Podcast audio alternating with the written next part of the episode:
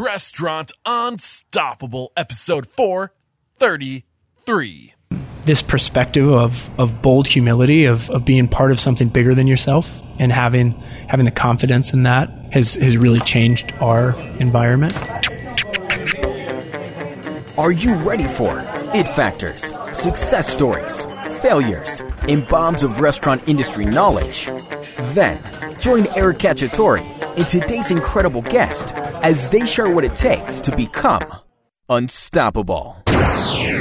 Payroll and benefits are hard, especially when you're a small business. Gusto is making payroll, benefits, and HR easy for modern small businesses. You no longer have to be a big company to get great technology, great benefits, and great service to take care of your team. To help support Restaurant Unstoppable, Gusto is offering our listeners an exclusive limited time deal. Sign up today and you'll get three months free once you run your first payroll. Just go to gusto.com slash unstoppable. 89% of guests research a restaurant online before dining out. Your website is your first impression. So answer me this question honestly. What does your website say about your restaurant? Also, websites are no longer static brochures. They're dynamic tools that can help you drive revenue. Head over to getbento.com and see why thousands of restaurants trust Bento Box with their websites. And if you mention Restaurant Unstoppable, you can save up to $1,500 on initial setup. Get on it. And with excitement, allow me to introduce to you today's guest, Joe DeLoss. Joe, are you feeling unstoppable? I am getting today? there. I am getting there. Yes. I'm ready for this. Yes, let's do it. So, Joe DeLoss is a graduate of Capital University. After graduating, he took the path of investment banker turned entrepreneur.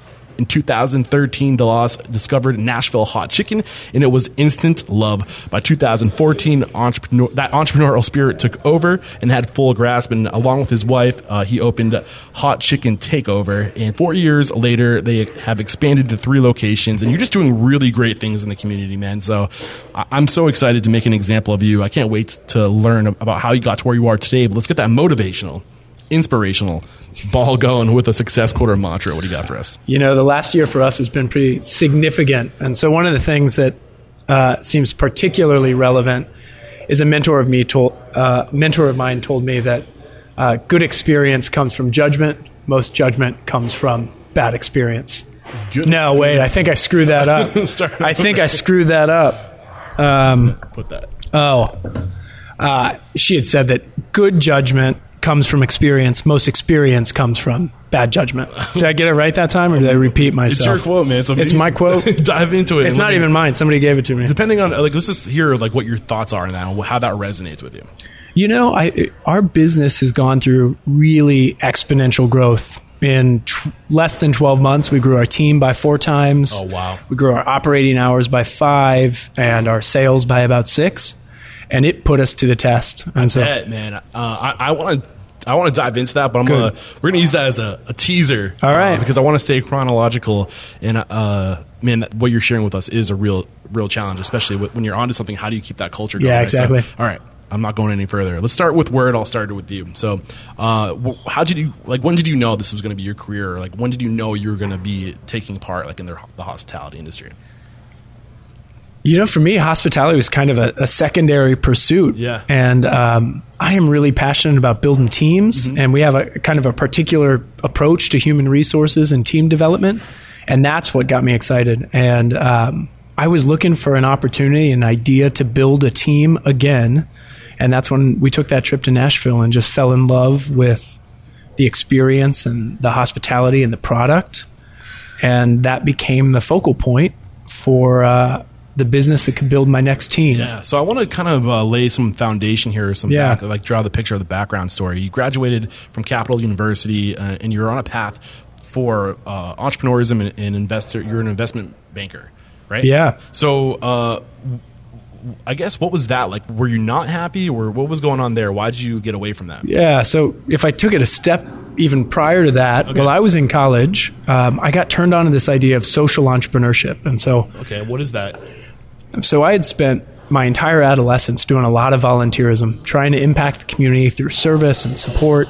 And similarly, um, you know, from the time I was in the fourth grade, have found ways to make my own money. I like building businesses and building things. Yep. And a mentor told me, you know, these two things are, um, you know, have a place together. So the idea of social entrepreneurship is building businesses and ideas that integrate community impact into their their business model. Okay. And so for us, where and, and for me, over the last ten years, I've I've found opportunities to build teams of people uh, that are providing those opportunities to men and women that are often limited from the workforce. So let's let's save that. I won't okay. go to that point, but why was social entrepreneurs or entrepreneurism so? Why did that resonate with you? What was it about social entrepreneurism that? Yeah. What, what, what did that? What about that spoke to you? You know, I. Uh, you could serve soup every day at a, a pantry or a, a shelter, and um, the line will always be there the day after. And so I'm, I'm really grateful for people in our community that have that kind of compassion to Yeah. support people in need with food, shelter, etc. Uh, I just never really had the patience for it, and um, and so I started to to get more excited about what are the long term kind of sustainable solutions to some of these difficult problems we have, complex problems we have in our community. And so that's what got me turned on. So, what do you think the long term solution is? I'm curious, or should we wait until the very end to tap into that? What's on the horizon? Yeah, I- chicken. you know, I think the long term solution is is, and, and we can talk about it more. I'll, I'll follow your lead, but um, to me, the long term solution is creating economic opportunity for people and and acknowledging that. Um, many problems that people in our community face are generations deep, sometimes well before their existence. And Yeah. um, unfortunately, most of the community solutions out there acknowledge that you should be able to solve these problems in two weeks or two months or two years. And um, it just doesn't work that way. Oh man, I, I'm really excited for where this conversation is going to go. Um, I'm holding back from asking more questions. I feel like a lot of All what right. we're talking about is going to come out in the story as we keep going. So, um, you for a little while you were also an educator and you were working with uh, entrepreneur programs. Uh, dive into that a little bit uh, more. Kind of just touched on it a little Yeah. bit. Like, uh, what did you learn from all those those experiences? Yeah, so I've been on this path of entrepreneurship for about 10 years, and um, Hot Chicken is probably my fifth idea. And um, along the way, there have been instances where I've been between ideas or have uh, lost my shirt on ideas, and so I'm trying to find ways to generate income. Yeah. And one of the ways I did that and stayed engaged in the community was teaching. And so I taught entrepreneurship at the Ohio State University, and um, primarily with undergrads and some graduate students, and um, would help other people work through ideas they were they were working on. And um, I think what I learned is there are a ton of great ideas, and there are a ton of people with what they believe are really original ideas. But what's going to differentiate an idea in the future is about execution and discipline and hard work. And Yes. um, most people lack that completely. Oh man, uh, that's so true, and it's funny. One of the things I say: once you, before you can do, you must be. And what you're talking about is d- the be, the being, Yeah. becoming, the discipline, the values, and the the lens through which you see the world. Right? Yeah. And that, I mean, and that's just so important. So, what did you see about, or what did you learn about how to be uh, up to this point? I'm curious. Teaching other people how to do those things. Yeah, I mean, man, you should have given me an inspirational quote. This is great. Um, you know, I think for me, I, I've surrounded myself with really savvy entrepreneurs that are generate their, you know, give of their time generously to support each other. Yeah. And I, you know, I think I've learned that this is a, a roller coaster and it's a, a hard one. And um, it takes a lot of resilience and grit to build something. And um, the one thing I really believe in is this idea of kind of bold humility. And for an entrepreneur that is unwilling to um, step down from their ideas or get out of their own way at times, um, there's generally pretty big consequences. Um, and so for us, we lean in boldly to growth, um, but always acknowledge that our idea is bigger than any one of us on the team. And so that's where that humility kind of counterbalance comes in. And um, really believe that's probably you know one of the, the most vital parts of our fabric and culture here at Hot Chicken is this idea of bold humility. Man, I'm, I'm writing it down. Our idea is bigger than any one person on the team. Bigger, because I want to come back to this. All right. Than any one person. All right, cool. So, uh, I guess let's kind of fast forward uh, to uh, where you discover Nashville hot chicken. But well, actually, before this point, did you have uh, like a passion for food, or was there were you a food yet, or like Yeah, yeah. To some degree, I think as an entrepreneurial person, I always have a very like consumer design perspective, and so uh, if I go to a restaurant with my wife, I like to sit in the seat that sees the most of the action, Yeah. so I can um, just understand how things work. And it's Yeah. the same way if I'm at a, a retail store or boutique trying to buy some clothes or something. And um, I think it's just a guy thing to like, want to have your back to the wall and see everything. Yeah, I don't know. I don't know. You know, I'm I'm working Right really hard to with be present and uh, not constantly be Yeah. letting my brain spin. Okay. That mindfulness is Yeah, not something yeah. I've had ever. Um, so I'm trying to. I'll take the other seat now. You. But yeah, so I've always been oriented towards how do ideas come to life and come together. And when you think about somebody that's so bold to think that their idea is worth pursuing or building a business of, uh, many of the people you have as guests on this podcast, um, I really love kind of unpacking how they made the decisions they've made um, because there's a kind of intention there that shows really like the discipline and character of the entrepreneur that's uh, to me really captivating. Awesome. Uh, so, 2013, you come across uh, Nashville Hot Chicken. Mm-hmm. what were you doing in Nashville in the first place? So my wife and I were expecting our first daughter at that point. Okay. She was about seven months pregnant. Okay. Um, and uh, Nashville was in driving distance of Columbus, and we it was right before winter, and we wanted to kind of take a breather. Yeah. And so we went down to Nashville, and one of the many things about that great community people told us to do is you have to eat hot chicken. And so um, we did, and uh, we waited. You know, we waited our sixty or ninety minutes to get our food. And um, I remember uh, saying, you know, my I, I was trying to provide some comfort for Lisa, and I was like, ah, let's go back to the hotel. We can eat it. And she basically said, I, we've waited long enough. We're going to eat this in the car. I'm hungry, and uh, and so we what what I've loved about the experience was how um, how accessible and um, kind of broad the, the customer base was and the experience. And so you see people of different ages, socioeconomics, uh, gender, uh, racial, all these, all surrounding about around fried chicken, um, specifically hot chicken. And um, for this orientation of community development and building, um, it felt like a perfect mix. I think fried chicken is probably the one great equalizer we have left in this country with all this crazy shit. No, I really like that perspective of how it's it's the that you know blend that equalizer and it, it brings all people from different classes together and that that in itself is very powerful. So at what point did you have your own vision? Like was Yeah. it like instant like oh we got to bring this back to Columbus or like Yeah. like how did that evolve? Uh, Yeah, so we're driving home, and I thought, man, I, I think Columbus is just lacking this experience. And it wasn't just about hot chicken, but just the general kind of that that feeling of comfort and accessibility, and um, having a whole bunch of people elbow to elbow eating something and, and kind of breaking bread. Um, and and so that's what I got really excited about. And and I thought maybe hot chicken could be the vehicle for that. And it's a unique enough product that I could probably stand out with that in our market. And so within a couple weeks of getting back, uh, my wife was actually at like a department store and we're on the phone. And she said, "Do Is there anything else you need uh, while I'm out here? I thought, Yeah. And I texted her a picture of this little like uh, junky fryer, this, uh, and uh, it was like a tabletop fryer, a residential fryer. I said, Just buy this. It was like 80 bucks. Yeah.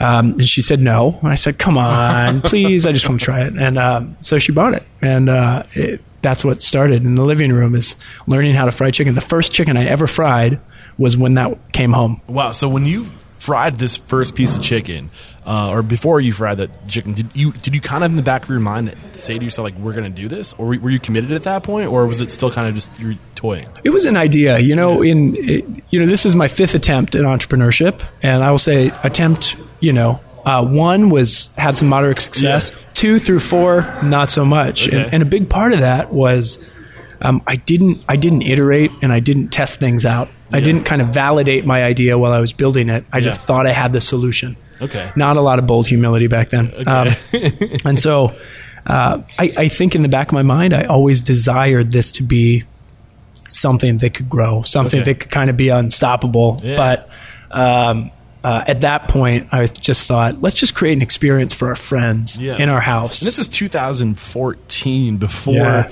I mean, there's a lot of uh, upcoming uh, hot chicken locations sprouting up. We got Howlin' Rays out in Los Angeles. Yep. Uh, there's another one that's open in Chicago. Uh, my boy Joe Fontana with Fry the Coop. Yep. Um, so, th- but this is we're talking it four years ago. So you were kind of really yeah, we're on the before really the started. front end of Yeah, the, yeah. the trend. So, um, so I'm curious. Like you knew you knew nothing about food, really. Like it sounds like you weren't really like Just liked eating it. Yeah, just like Yeah. eating it. So how did you go about about that process of discovering and learning how to do it well without that experience? Yeah. Well, what I felt really confident about is our ability to build like a brand and an experience.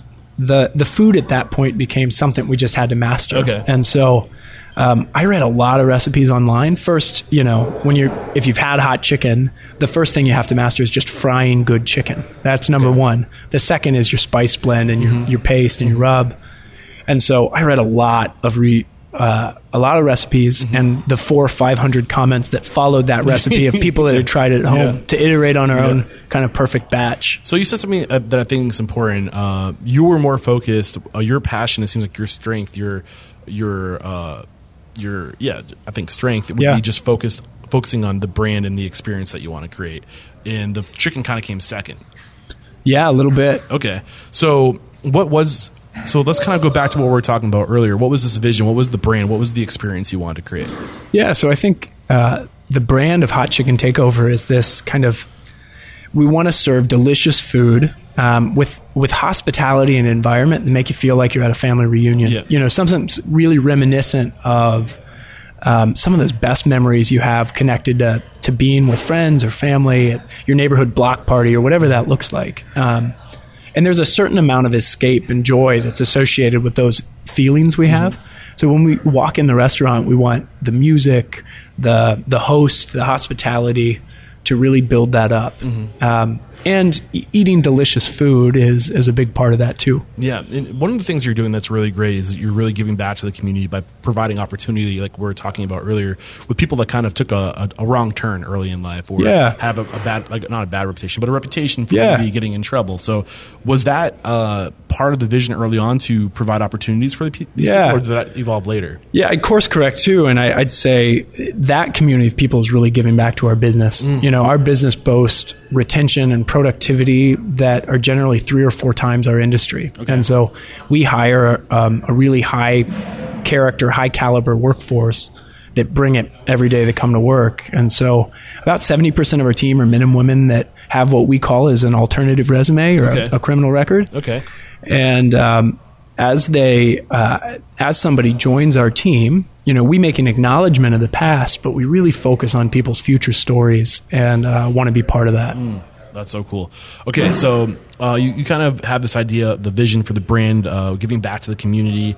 Uh, that's all coming together. You start playing around with chicken, testing recipes. Eventually, you start doing pop ups, right? That was a kind of like your first.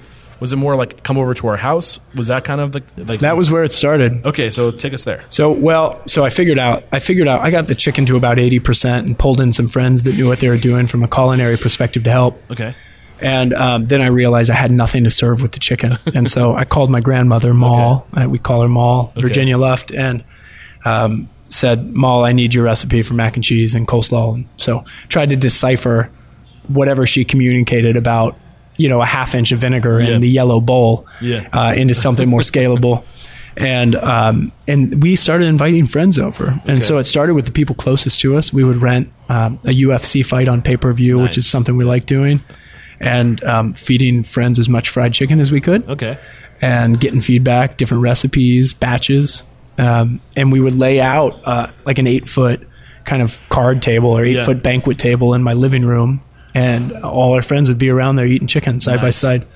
And so from there, from there, those pop ups turned into other locations where Okay. we were doing that. So was this all intentional? I'm curious because you had that, that entrepreneurial background. You were Yeah. teaching entrepreneurism. It's all about starting with as, as small as you can and scaling and learning and growing, right?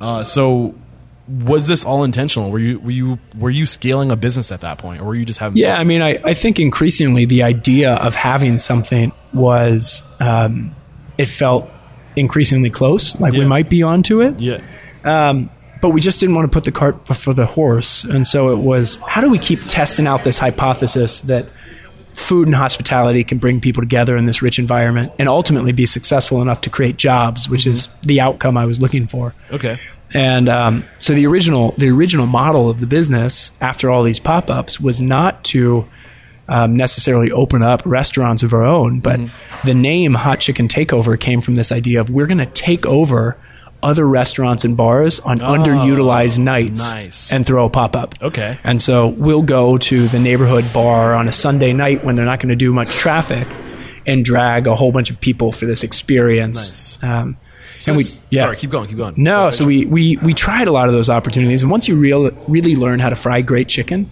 you realize you can't do it on other people's equipment. Yeah. You know, you have to have your own procedure and system. And so the, the model just didn't work. So Okay. Did it ourselves. So there's a lot to take from uh, this approach that you took of uh, starting where you can, right? Starting from your bedroom, as little overhead as possible, one fryer, testing recipes, uh, feeding people that you know and love, and having them give you feedback, pivoting, evolving the recipe. Yeah. And once you get to a point where you're like, you got it pretty good, let's start bringing this to like, you know, taking over restaurants, right? Yeah. And scaling and continuing to grow the brand, create awareness, right? Was this, were you, was this just, was this just happening or was this intentional? I'm. No, a lot of it was intentional. I mean, a lot of it's intentional because I lost my shirt a few times before, and so it was. We can only justify additional investments. Now, keep in mind, you know, this is also the start of my family, mm-hmm. and so the stakes feel a little bit higher than they were at any any venture prior. Yeah. And so at that point, we were really, really committed to just keep pushing the idea, to keep making the idea stronger before we really blow it out big. And so uh, what that translated to was um, after it was our friends, it was let's invite some friends of friends, maybe people that are kind of like kind strangers to us, into the mix. Okay. And um, and so that's where we got. And Okay. um, so that was one day a week, and then it became two days a week. And then it got really cold, and our location was outside, and so we had to move where we're recording this, Okay. which is a historic North uh, Market Yeah. downtown Columbus. Space, Pretty cool. way, yeah. yeah. Uh, so, what advice do you have for somebody who's listening to this who is thinking about testing their vision with pop ups?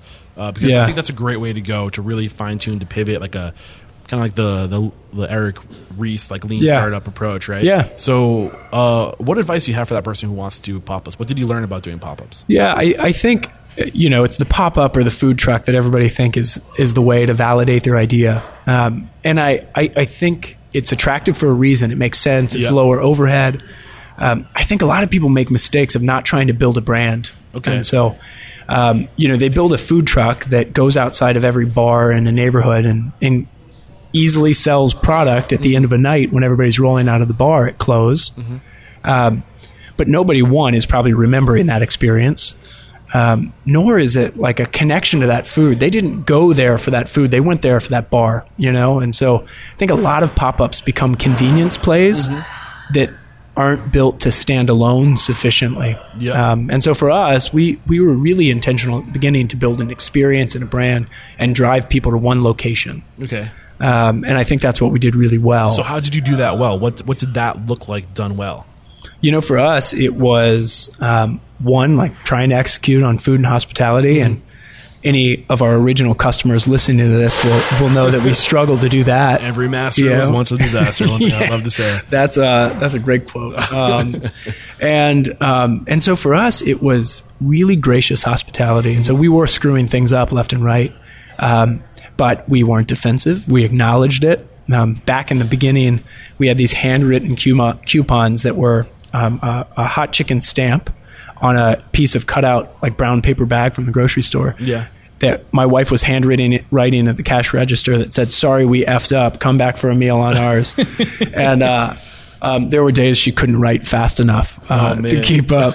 Well, what, what what did you learn from that experience of just the, uh, being humble and uh, like owning your mess ups? I feel like that's a, there's a lesson in that, right? yeah, I mean, I think that that humility, one because we want to build something that people want, and if the people are communicating to you, whether they're angry, frustrated, or happy, that this experience didn't align with their expectations. um, you got to listen to them. You know, that's the perfect idea of the lean startup, Yeah. which is you got to iterate along the way. Um, I think I had the advantage of our food um, wasn't particularly personal to me. I'm not a chef. I'm not a culinarian, and so um, if somebody gave us feedback that could improve the food, I, I was pretty, Yeah, I was all ears. Yeah, yeah, yeah, Absolutely, I was all in. Um, it, I didn't take that defensively. yeah, that's a good point too. To uh, have a, I mean, at a certain level, if you're a chef, if you commit your life to this, you're so proud of your food. It's such a, a part of who you are. It's almost like like uh, I had one past guest. Re- uh, refer to his his restaurant as his child, right? Yeah. Uh, and when it doesn't work out, or if it, if it doesn't work out, uh, if things, you know, it's like it's like losing a child, and you have to like almost have that ability. I mean, you, you want to be proud proud of it, but you also Yeah. have to separate yourself and detach yourself from it a little bit. Yeah, easier for me to do because yeah. I was committed to our team. Yeah. not so much the the the tangible, the procedure of Yeah. how we got there or the the um, inputs. Okay. Okay. So we got to move on. I realize Yeah. it's already four thirty. Man. Uh, so okay. As as you're scaling this thing, when did you know it was time to pull the trigger and and uh, invest in a brick and mortar or move into a brick and mortar? Yeah, so thankfully we even had kind of a lean approach to that, and so we were in this pop up where we were paying a percentage of our revenue as rent, Okay. and and um, it was growing, you know, really nicely. Um, fast forward, that restaurant was primarily like our dining room was outside; it was at a window on the side of a building, and so as it get cold, as it gets cold in Ohio, we couldn't sustain that. Um, we had an opportunity of finding another underutilized space Okay. uh, that was in our kind of historic public market downtown is Columbus called the. North Market. That's where we're at. Yep. So this space that we're sitting in had been really underutilized for almost 15 years.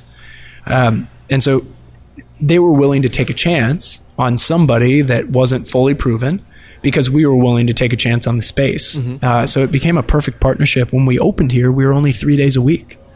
Um, and then that three days became four, became five. But we negotiated a deal from the beginning that was equally lean. Okay. Um, and so it was, we continued that idea. And this was a kind of our first validation of a, what would be considered a, a more conventional bricks and mortar. This space, how many square feet is this space? It's not like a little like Ricky Tank on the wall. it's about I feel like 4,000 square feet. basketball court right now. But now it's on the second floor of a historic market. Yeah. And um, the only reason people come up here is if they already have food and they're looking for a table. Yeah. Or they know we're here. Okay. And so, had we not built our brand in that first location, we wouldn't have convinced people to come up here. okay. Um, and so, I, I think that's why other tenants that have had been in the space sometimes had trouble. Okay. So wait, so if you didn't build your brand in that first location, the first location being the pop-ups? Yeah, so when Okay. we, we had a we had a pop up in a permanent location, and so it's where people on the weekends you go to Mm-hmm. Old Town East and find hot chicken takeover at the corner of Oak and Ohio. Okay. So Um, what, what was your following like at that point? Uh, you said d- Yeah. building the brand. So how much of a brand uh, following did you have? So at that point, weekends only. You know, we had over about six months from April through November. We served about ten thousand meals. Okay. And a lot of chicken. Um, what about social media? What, what, what kind of you have yeah, I mean, I think in hard numbers, Yeah. you know, we were probably in the, you know, four or five thousand at that Oh, wow. point on maybe as Facebook. a pop-up. Yeah, as a pop up. Now, That's a following. Um, building your brand. We That's- got a decent amount of media attention over there um, because of our HR strategy. A lot more people want to talk about Yep. what we do. Yep. Um, but that's yeah, that's where it started. So we had a good, we had a lot of momentum coming into this location. Okay. So what was the biggest challenge of, uh, I guess, moving into that brick and mortar and starting your brick and mortar? Re- reflecting back. Yeah, I mean, I think biggest challenge for us, um, we had to build out a kitchen, you know, and, and there's you know capital uh, capital concerns with that. Um, but it was also the first time that when you get into a, a more conventional space, people expect more conventional service and conventional outcomes, and we were still pretty horribly inconsistent when we came here. We were still we were probably on our fourth iteration of the chicken recipe Okay. we um, you know at, there were times at our original pop-up that people would wait one to two hours in line and then wait another uh, 30 to 45 five minutes for chicken Oh wow. turns out if you're on downtown at a business lunch you don't want to wait you know Yeah, um, two hours for your Yeah. your meal So how did you fix those inconsistencies? What did you start doing to fine tune the, the processes? Yeah, I think for us, our you know the same lean startup and and, and model went into iterating our kitchen production model. Um, we opened this particular site with 15 people on the team, and at times those you know 15 people all had to be on a shift, Okay. and they would push out you know 250 meals in an hour. I mean. Um, we kept looking at those metrics and, and tracking with good tools increasingly. Um, on just how to keep doing it better. And so Columbus is a, a pretty gracious place. So there's a lot of other food wisdom in our town. And a lot of those mentors gave us a lot of tips and What told were us we were screwing up. What were the biggest tips from mentors that you got at the time? Feel free You to know, mention I- names too, because I'm going to Yeah. go after him afterwards. we got a significant amount of support from uh, the Wasserstrom family, um, who have Wasserstrom Restaurant Supply. Somebody we met at the pop up that, that they just check out new concepts and um, put some of their best people on their team into giving us guidance and advice. Wow. Um, similarly, we've got you know great restaurant groups and families of Cameron Mitchell and the White Castle group, and we've got Wendy's in town and Donato's, and some of these people have figured out operations uh, to a T. And so they'd send over team members, and um, why do you think they? Why? Why? Why? Why would you help somebody? What were you doing that made people want to help you? you know, I think people saw that our intentions were good. Yeah. and um, that we were willing to take advice. You know, it wasn't. It was we really generally wanted to listen and wanted to act on what we were learning. And um, everybody likes to feel good and provide somebody guidance that moves their life forward or Yep. their business forward. And I think which kind Yeah. of comes back full circle to what we were talking about early in this conversation about creating a mission, uh, you know, a purpose, uh, a brand that serves. Uh, Yeah. Not just doing it because doing good is good business. Obviously, you want to serve, uh, but the the power of that goes. I mean, if you were just some random like. Like rinky dink, like okay, let's start a restaurant. We don't know what we're doing. Let's just like a normal business. But because you had that mission, those values back of the operation, I feel like that probably attracted onto yourself some really great people. Yeah, I think you're exactly right. And and um, you know, we are we've been really thankful along the way, and um, and generally, you know, that that same generosity we receive in our community. And I, I know the docket you're trying to interview here in town. All of those people have had a role in our growth because they've all picked up the phone when we've called, and, and similarly, we try to do that for others in our own way. Yeah. Um, it's just a really, I mean, Columbus. yeah, Columbus has a pretty special ecosystem of builders.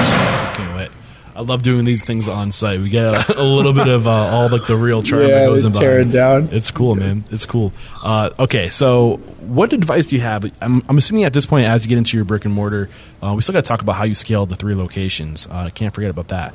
But what what were you doing right about getting your brand out there? What advice do you have for about getting your brand out there once you? Well, what was your mission and your vision at this time? Let's start with just stating those, and then how did you get it out there? Yeah, I mean, I think at that point, at the point we had kind of our first brick and mortar opportunity, Yeah. it was really about stabilizing what we had because at that point we had um, a lot more demand than we had supply or even expertise or capacity. And so um, that's a pretty stressful, you What know. do you mean stabilizing what we have? You know, we were from the beginning. We've been chasing. At that point, we were just chasing to keep up. Um, we were getting more kind of press and momentum than we were operational support. Okay.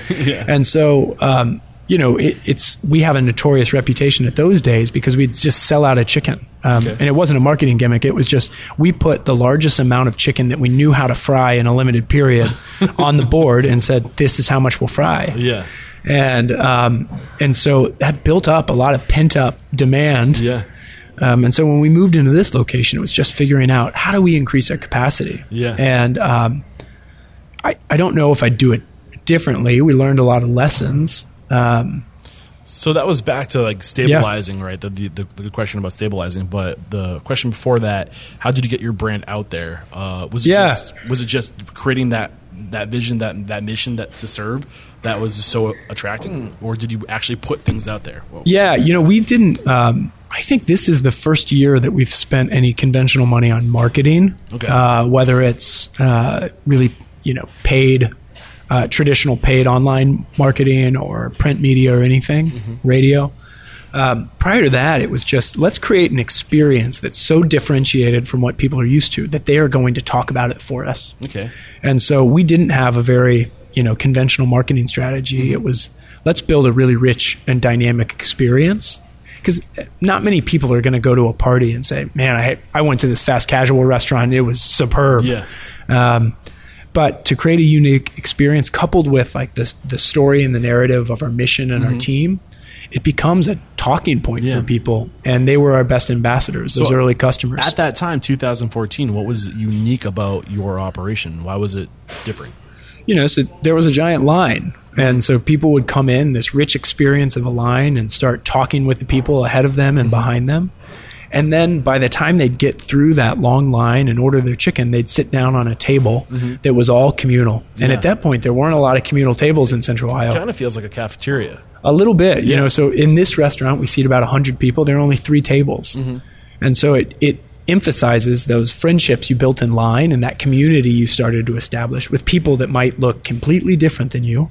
Now you have rapport. So when you sit down, you, you get to a deeper level of engagement. And um, people are having a lot of fun with it.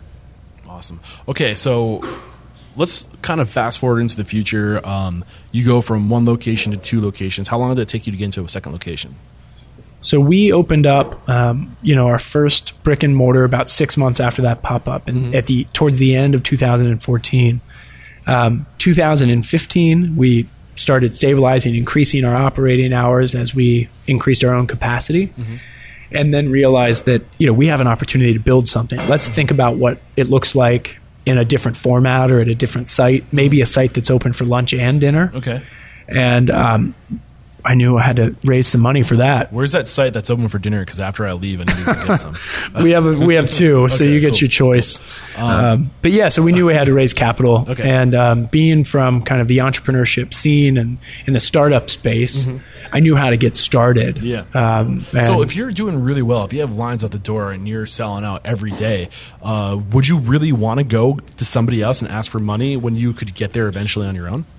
Yeah, I think at the we were so excited about what we've been building that Mm-hmm. we want to grow at a rate that isn't necessarily supported out of the cash register. Okay. Mm-hmm. building restaurants is expensive, um, and so it would take us. It would have taken us a few more years to to generate enough cash flow to Okay. to reinvest ourselves. And the other part of that is we wanted to find partners that could help exponentially grow us better, stronger, faster. Okay. And so we were able to. So part of the finding yeah. the capital was finding the people that could also mentor you and take yeah, you exactly. better. Okay, cool. And it, it takes those mentorships uh, and those relationships to a different level because now they have skin in the game, Mm-hmm. uh, and so they're a lot more, you know, a lot more invested, Mm-hmm. uh, literally and figuratively, in in seeing the concept grow. And Yeah. so, and I would say, you know, a lot of people get in trouble by growing too fast because Yeah. it's really hard to uh, take that, that, that mojo, that soul, and Yeah. replicate it in every location.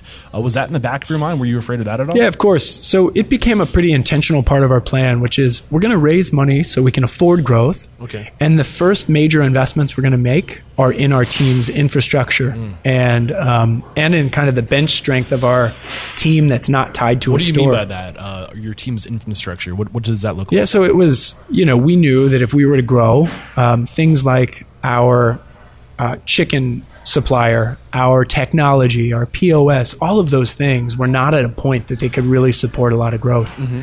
And so um, we decided to not put the cart before the horse, you know, or, or whatever, and uh, and started to make investments in really building a foundation that could support more growth. Okay. Um, cool. And so, uh, you know, for us, it was we have one restaurant now.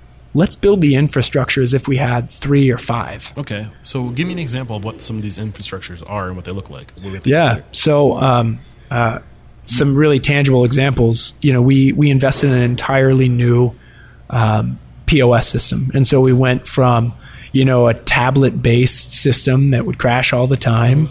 Uh, that had no data stream on the back end of it, Okay. um, to a more conventional system. We use Brink. Okay. Um, Five Guys uses Brink. Some some really big players. Okay. so you currently use Brink. Um, we currently using- use Brink. What were using before? So before we, um, you know, when we first started out, we were on Square. Okay. Um, from there, we went to TouchBistro. Okay. Um, and then uh, we we had short lived with TouchBistro, and then jumped on to uh, Brink. Yeah. Uh, what was it about? I, mean, I think Square's recommended a lot in the show. I think it's a really simple platform. It's a which great is way to start. Good. Yeah. Which Yeah. is yeah. If you're just getting started, it's low overhead. It's an easy investment. Sometimes they have programs too that they'll, they'll actually write you a loan to, to get the Yeah. software or in the hardware. Uh, but it's it's not necessarily great for scaling. Is what I've heard. Would you agree with that? Um, yeah, I mean, I think it's getting there. Yeah. Uh, I just recently got exposed to some of the new development Square's doing. I was really impressed. But for us, we wanted to, you know, we were trying to build a cloud of infrastructure so that all of our restaurants and all of their data could be accessed in real time um, without standing in front of of the hardware. And so Brink was that for us. And so we coupled uh, Brink as a POS system with QSR Online as kind of an information system Okay. that QSR Online connects everything from our suppliers to our POS, and um, that was man, I felt like a real grown up once I started looking at that data. QSR Online, past sponsor of the show. One Oh, of my really? first sponsors, actually. So shout out to them. Uh, would probably wouldn't be here today if not for that. Oh, really? Support. So uh, cool. Um, all right. So I can't believe it's already 4:43. Uh, do we have a hard stop at five? We can go over a little bit. Okay. bit. So I want to respect your time. So before we get to the speed round, anything that you want to spend the next five minutes uh, making sure we communicate, an area of expertise, a, a topic that you is near and dear to your heart that you just want to cover before we Yeah, you know, I'd love to talk about human resources Okay, a little bit, and I, you know, I think often in our industry. Um, uh, the quality of life and the quality of job for our most entry level associates is overlooked, and um, and so our industry is wrought with um, really high turnover and poor retention and conflict, theft, all these things at work. Um, those are those are of course things we've uh, encountered as a team, but we make a, a really significant investment to say that the personal stability of our team uh, will translate to professional stability. And so we try to build jobs that are worth having, um, both in compensation, but also with a unique set of benefits. And so offering people um, opportunities to earn match savings accounts or um, investments in transportation or incentives. Um, and, and so when you when you start investing in your team's stability, Wow. um, it makes a pretty significant difference. Yeah, and you're touching on uh, Maslow's hierarchy of needs right now. The most Yeah. basic needs is just that sense of security, right? And that's personal security and taking care of the personal the personal needs, right? And if you can take care of those personal needs, then it's much easier to take care of their their professional. A hundred needs. percent. Uh, so give me some. So you just gave some examples. Uh, transportation. Uh, what are some other things you're doing to take care of personal needs? Yeah, so uh, you know, um, a lot ties down to financial um, support and and literacy, and providing opportunities to align the goals they have in the future with financial prospects now. And so, we've built a work model and a management system that says.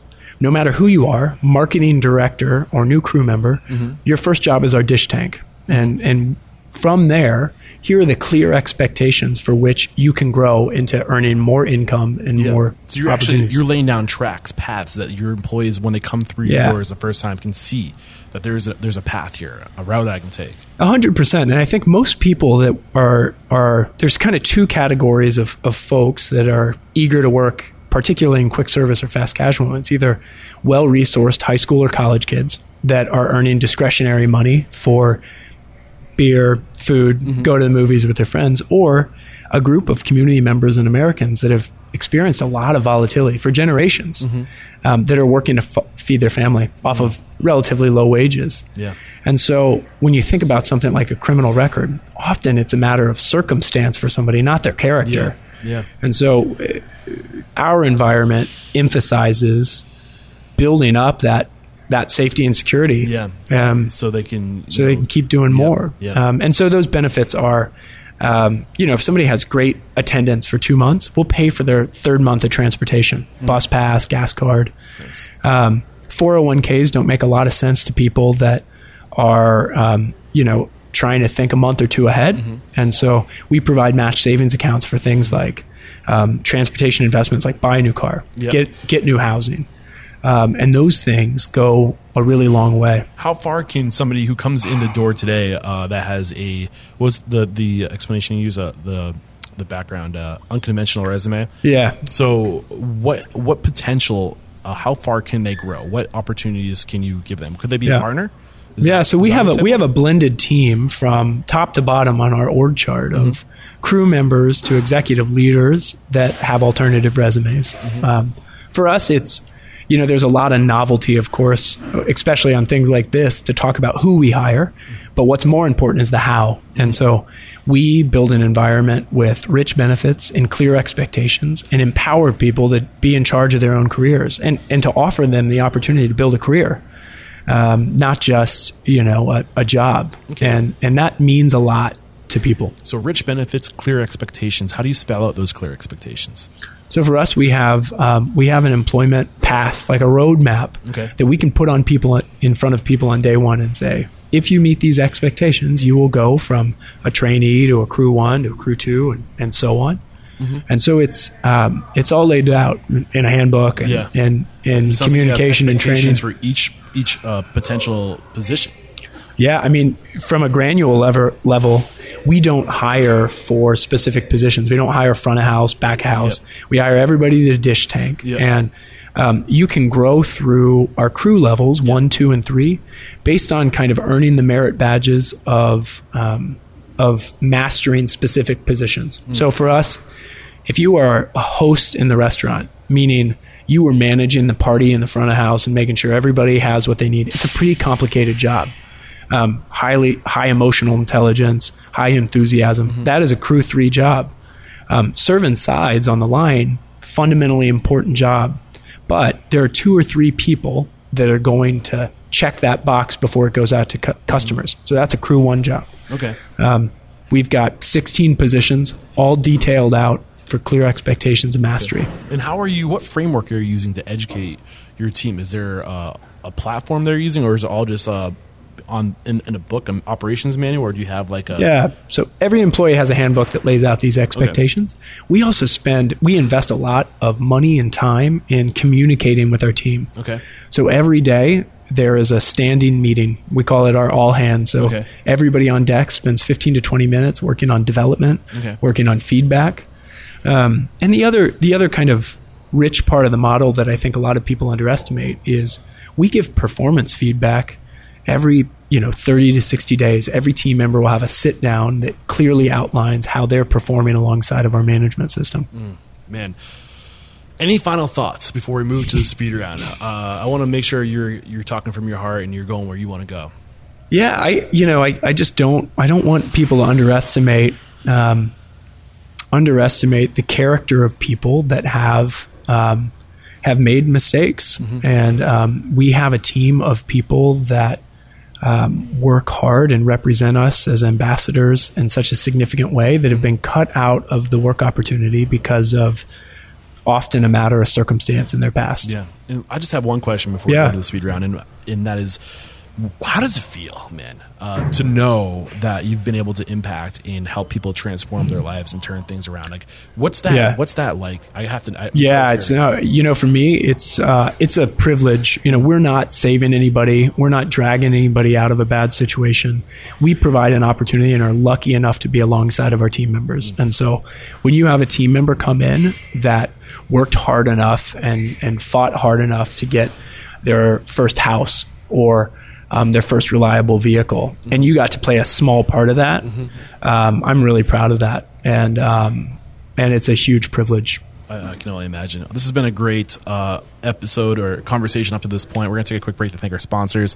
We'll be right back payroll and benefits. It's hard. Sometimes it feels like a foreign language, especially for small businesses. I mean, you, you're too busy running your business. You don't have time to be an expert in all things taxes and regulations. That's why there's Gusto. Gusto is making payroll, benefits, and HR easy for small businesses. Modern technology does the heavy lifting, so it's easy to get things right. PC Mag and Fit Small Business have called Gusto the best payroll for small businesses. Gusto will save you time. 72% of customers spend less than five minutes to run their payroll. Gusto is more efficient and reliable. Four out of five customers actually reduce payroll errors after switching to Gusto. People who succeed in this industry have access to systems and information, and Gusto will provide both. You no longer have to be a big company to get great technology, great benefits,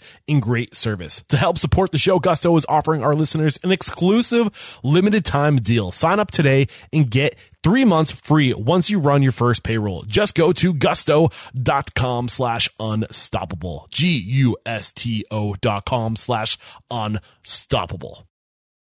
All right, guys, it's time to get real and answer this question honestly.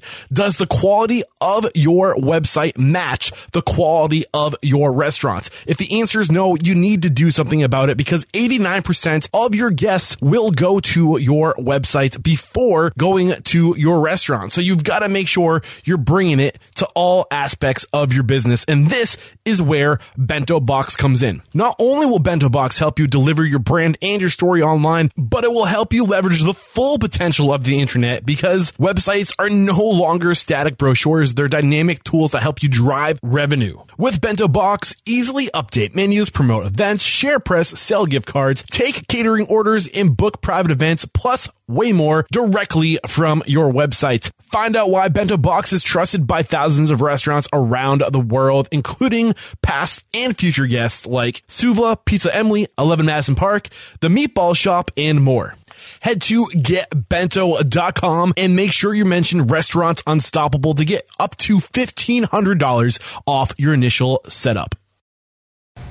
We're back, and the first question I have for you is What is your it factor? A habit, a trait, a characteristic you believe most contributes to your success? You know, when I'm passionate about something, I uh, I can sell it pretty effectively, and I'm passionate about the work we do, and so I think I've had an ability to harness that and convince people to, to jump on board. Ability to sell the passion. Yeah, I dig it. Uh, what's your biggest weakness? Man, uh, this is a pretty long list. Um, you know, so for me, I think uh, just kind of sheer. I, I am learning about the the patience of management and leadership every day, and um, uh, I've stubbed my toes a lot because I've been, you know, ineffective at setting expectations for people, um, particularly, you know, for a broader, you know, more leadership team and administrative team and um, am kind of notoriously a hard guy to work for. And it's something I'm really working on changing. Okay. How are you working? How are you changing that? Yeah, a lot of coaching and mentorship and, and an increasing amount of self awareness about, um, you know, knowing that everybody's work on our team is representative of my leadership. Mm-hmm. And, um, and so if I want to represent that leadership well, I really have to lead mm. and really have to enable people to do great work and not just put people under the gun and, um, oh, hard. I, I think, you know, to think about it more broadly, the skills, the grit, and the resilience that got us to this point in our history is not representative of the skills I need to get us further. Mm-hmm. The I need more maturity, wisdom, executive leadership experience, you name it. Um, but I'm just kind of an open, you know, open vessel right now, trying to gather as much info as I can. I'm gonna try to repeat it, but everybody's skill or ability to to uh, I can't remember the words he used fill in the blank is a represent is a represent wow i'm struggling talking right now is a representation right. of um, yeah right of my leadership uh, and that's just so powerful to know that if if there's an issue with your people the problem's not with the people the problem's with you yeah uh, i think so and once you accept that uh, I, I, feel like a lot of people will just point to the uh, you know a lot of leaders quote unquote will just point to their people and say this is yeah. wrong but hey man they're where they are because of you uh, so it's a perfect example of like how you are as a leader, right? Yeah, it takes um, a lot of humility to to because it, what it ends up feeling like is, man, I'm just dropping the ball left and right because that person wasn't supportive of that yeah. person, and so that's, that's, the mentality you need to have. That like if they're not doing it right, like what can yeah. I be doing better? And and managing people yeah. mm-hmm. is you know you can be good at managing people or things. I've been really good at managing things, and I'm trying to learn how to manage people effectively. Great. Uh, what's one question or thing you look for during the recruiting process?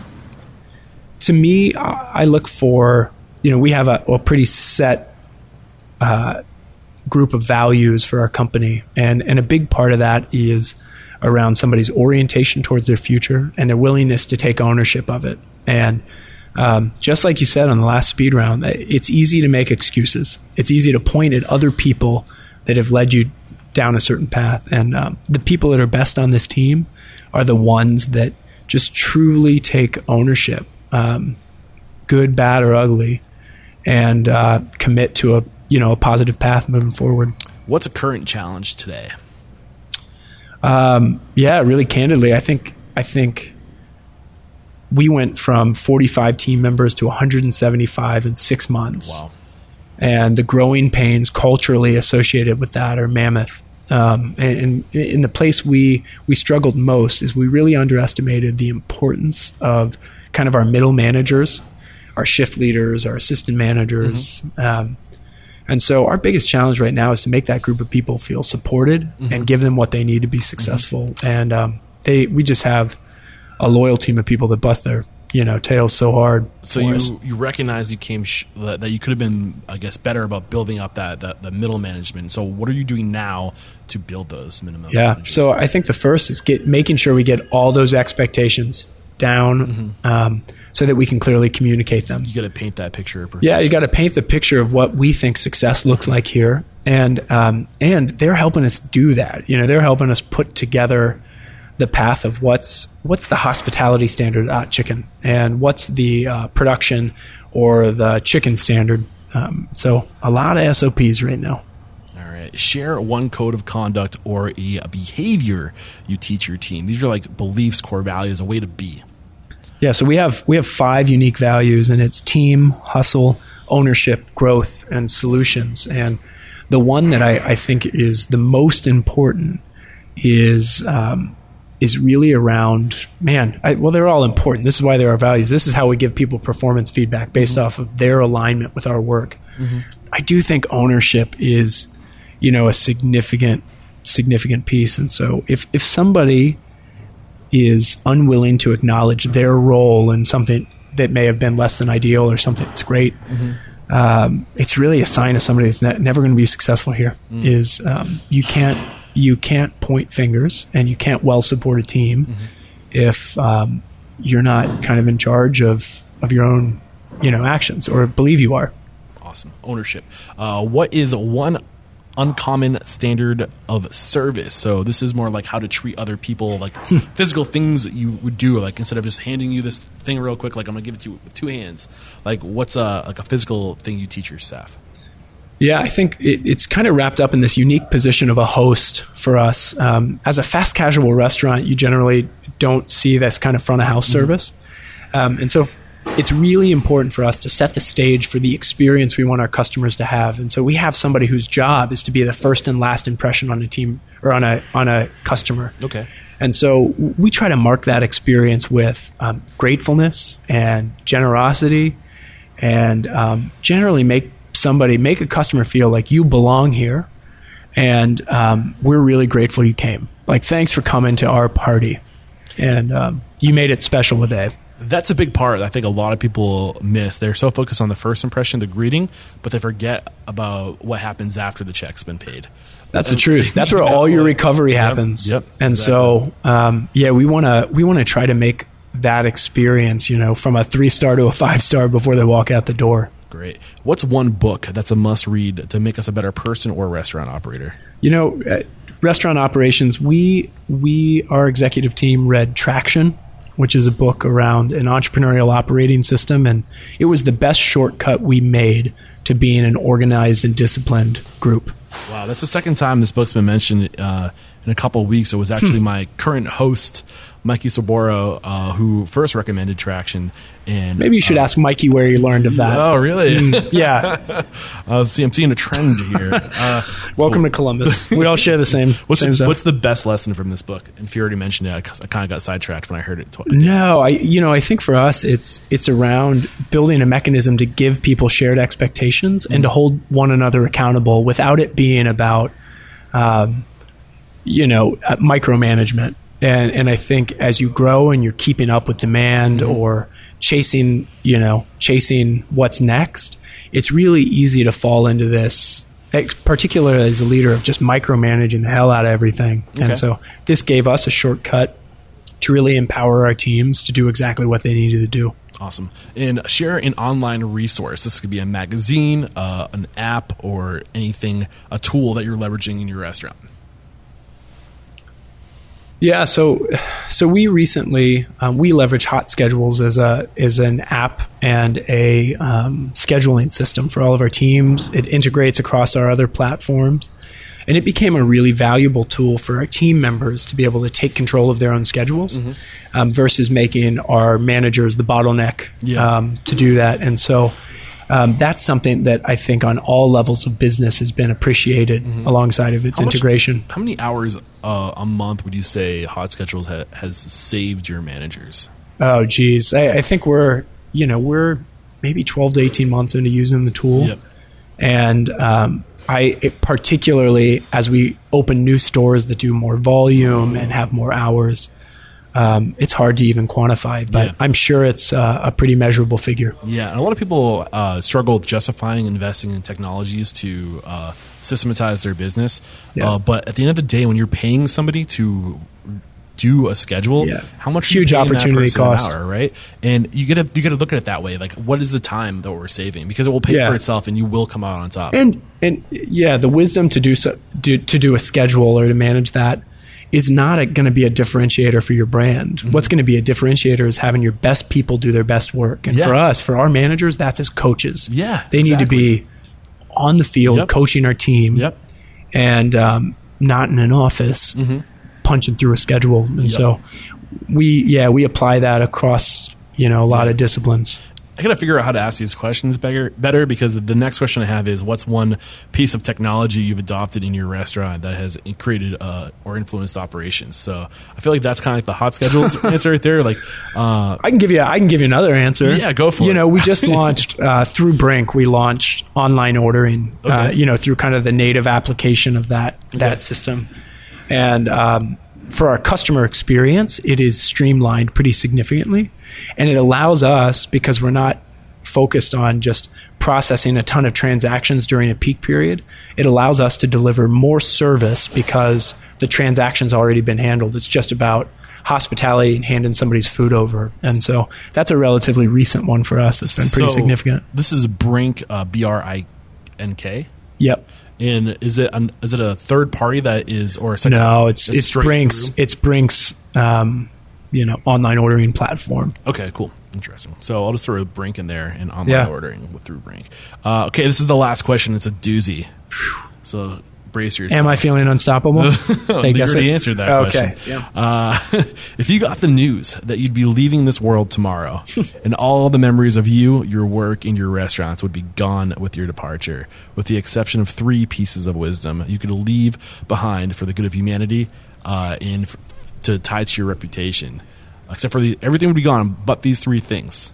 What what Man. three pieces of wisdom would you leave behind? Three inspirational pieces of wisdom. Yeah, doesn't even have to be inspirational; it just has to be true.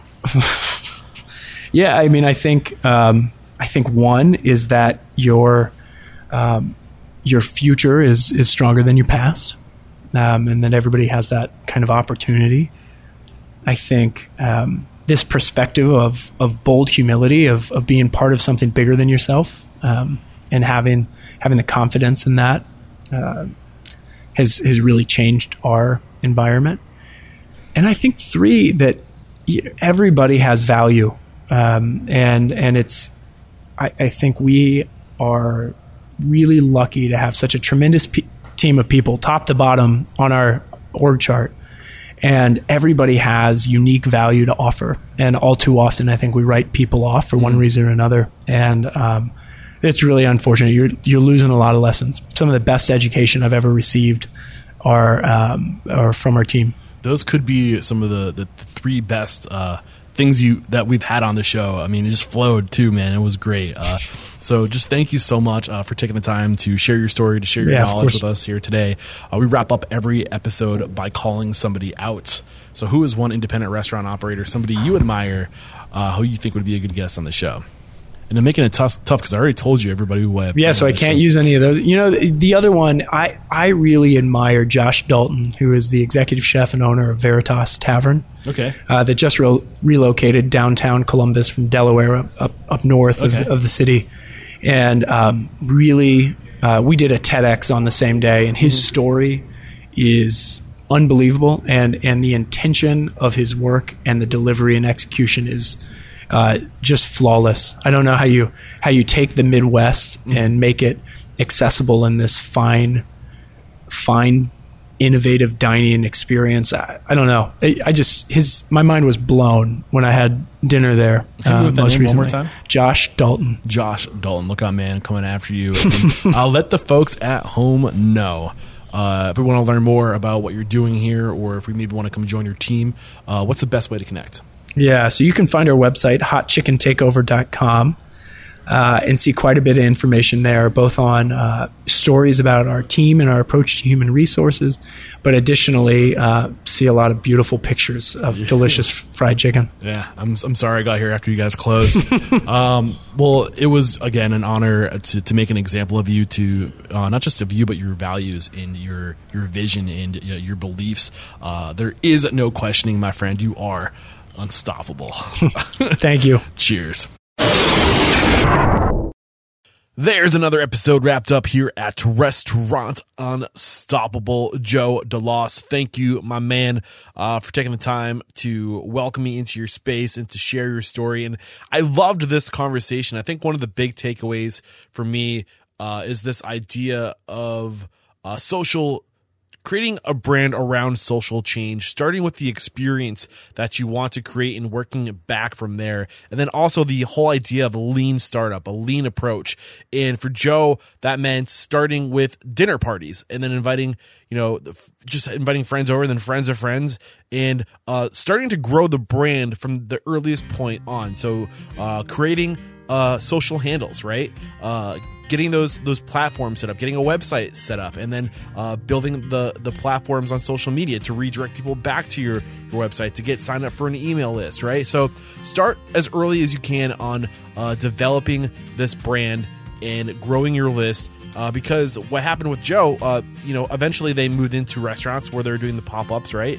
And they were able to use this list, this this brand they had established to draw people to their pop ups. And then they went to the space up on the second floor of a market where if people didn't know that they existed, if they hadn't established that brand, they would have never been able to, to draw people into that space. So uh, there was some great advice there that I think is worth drawing more attention to. And I think the other thing that I loved from this conversation is the idea of not creating jobs, but creating careers. And I think that's a big problem with our our uh, our industry in uh, corporations, for that matter. Big big companies they create too many jobs and not enough careers, or or the the amount of careers far outweigh the amount of jobs they're creating, and uh, we need to focus on creating.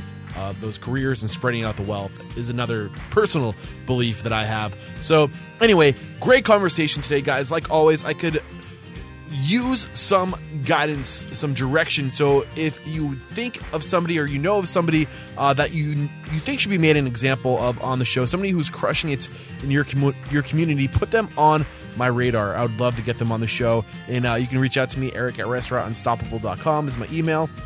Social media, Eric Cacciatore on Instagram and Twitter, and Facebook slash Restaurants Unstoppable.